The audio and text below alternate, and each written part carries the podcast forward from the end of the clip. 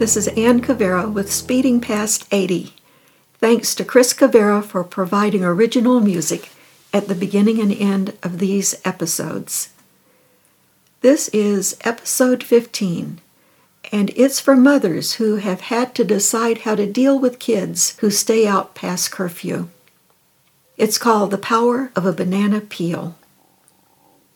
This past Sunday, in the middle of spring weather, beautiful blossoms, the last weeks of another school year, and the promise of long golden summer days, we paused to celebrate our mothers.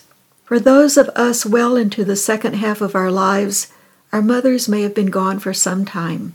For many of us, it's often the small, everyday things our mothers did that we remember the most. I remember my own mother as a woman who never hurried unless it was absolutely necessary. In fact, the only time I can remember ever seeing her run was to grab a shovel to destroy a snake in her garden. One 90 year old woman's favorite memory is of seeing her mother stand up in church and sing a duet with another woman. Another friend recalled staying out long past curfew one night during her teenage years.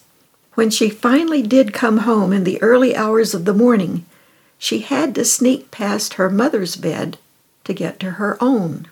She did not know her mother had been waiting up, fully dressed, even wearing a coat and shoes, in case she had to go out looking for her daughter. And what was that mother doing while she waited? On this night, she had been snacking on a banana. When Mom finally spotted the daughter coming up the walk, she jumped into her own bed, coat, shoes, and all, and pretended to be asleep. The daughter thought she had made it, when her mother, fully clothed, sprang from her bed, grabbed her daughter, and began beating her with the banana peel.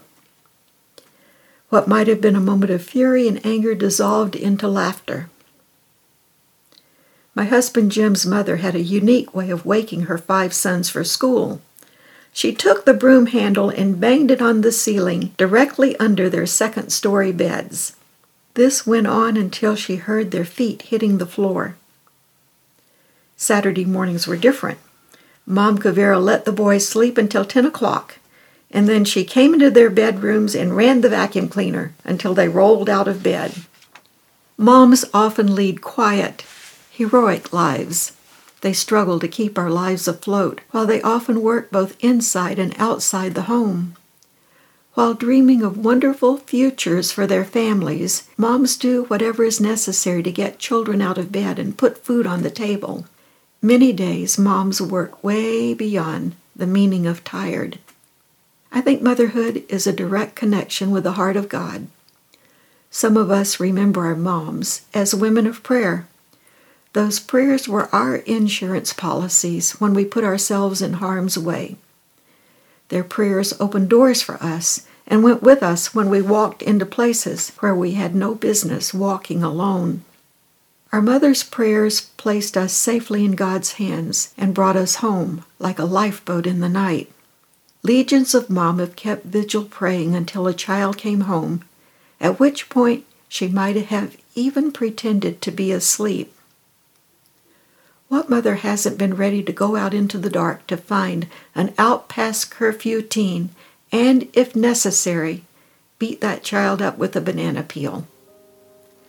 Thanks for listening. Be sure to check out our book of stories, Grounded in God. It's available from Liguori Press.